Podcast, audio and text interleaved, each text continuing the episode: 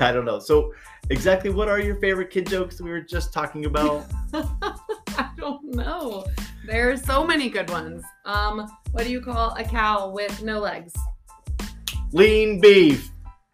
Ground beef. Oh, I was talking about the joke with cow with two legs. Oh, we're, we're getting our kid jokes crisscross. Welcome to Puma Pawd. Here we go. It's great to have everybody with us again. Again, I have Turner Donaldson, our fabulous dean, with us. Hi, everyone. It's so nice to have you. And this time, Paul and I brought along a third friend to kick off the podcast with us, Miss Leigh Boyd.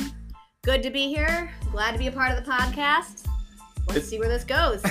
That's exactly right. It's very exciting. So last week we just had a highlight about instruction in general, and we talked about a second grade classroom and how fantastic it was. But so a theme that we've had this year is about the word empower, and the idea is that it's empowering students, and that's been like our through line throughout this entire school year.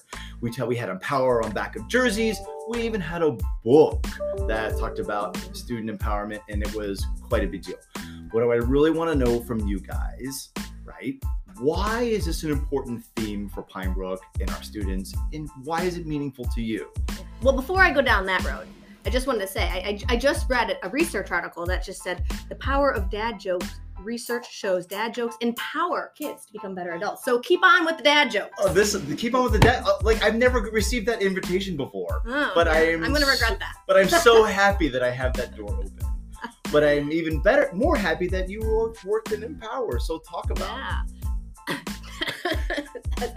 Joke. Um so I mean I guess, you know, when I when I think of empower, it's just it's what the world needs moving forward, right? It's it's it it's so important because in any job that students go into in, in the future, like they have to be empowered to be able to generate their own thinking, to be able to develop a plan to get from a start to a finish of a project. And it's just it's the way the world is going with regards to to jobs in the future and and being able to be intuitive and and invent things and be creative and communicate and collaborate and all those things. And if if if we don't start doing that now with with our students starting you know the minute they walk through the doors of Pinebrook we're not doing our job to make sure that they're ready for the for the new future that is this world That makes a lot. No, I like that thought about it. Really is very student oriented thinking. Miss Donaldson, what about you? I completely agree, Miss Boyd. I think that that is such a critical part of developing kids for the world that they will be adults in rather than maintaining the status quo.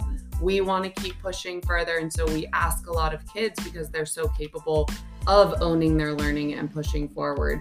We don't want, we don't want 25 kids sitting in a classroom just half engaged, half involved, half listening, daydreaming, looking out the window. We want kids really diving in, feeling like they own their learning, they are making decisions, they understand what they're doing, and they're pushing ahead to create, to learn, to develop, to be successful, whether it's with their friends on these amazing group projects we see, whether it's for themselves and setting goals on, I want to get better at reading or I want to get better at math. I think empowering students really sets them up to have these amazing light bulb moments and successes and get so much out of school for themselves rather than just look at this grade I got on a piece of paper. So making it more authentic is what I'm hearing Exactly. from what you're saying too. You know, I, I I 100% agree with what you're saying, and I you know what I really like about it, and something that occurs to me, if I were to answer this question, would be is that it gives students this opportunity to become the very best version of themselves.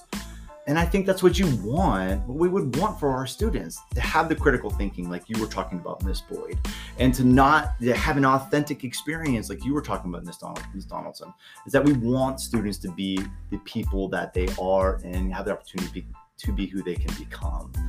and, and I'm proud to work at Pinebrook where we, we've really invested in this and we're walking down this path and and you know we're, we're doing what's right for students by by figuring out ways to to better their learning experience and prepare them. It's the right thing for kids. It is the right It's thing the for right thing for kids. They, They deserve, deserve it. it. Okay. So this this is what we'll close out with today. Um, Mr. Tisa, Miss Donaldson, and, and for Miss Boyd as well. Keep empowering kids. We'll look forward to episode three next time. On the Puma Pawd.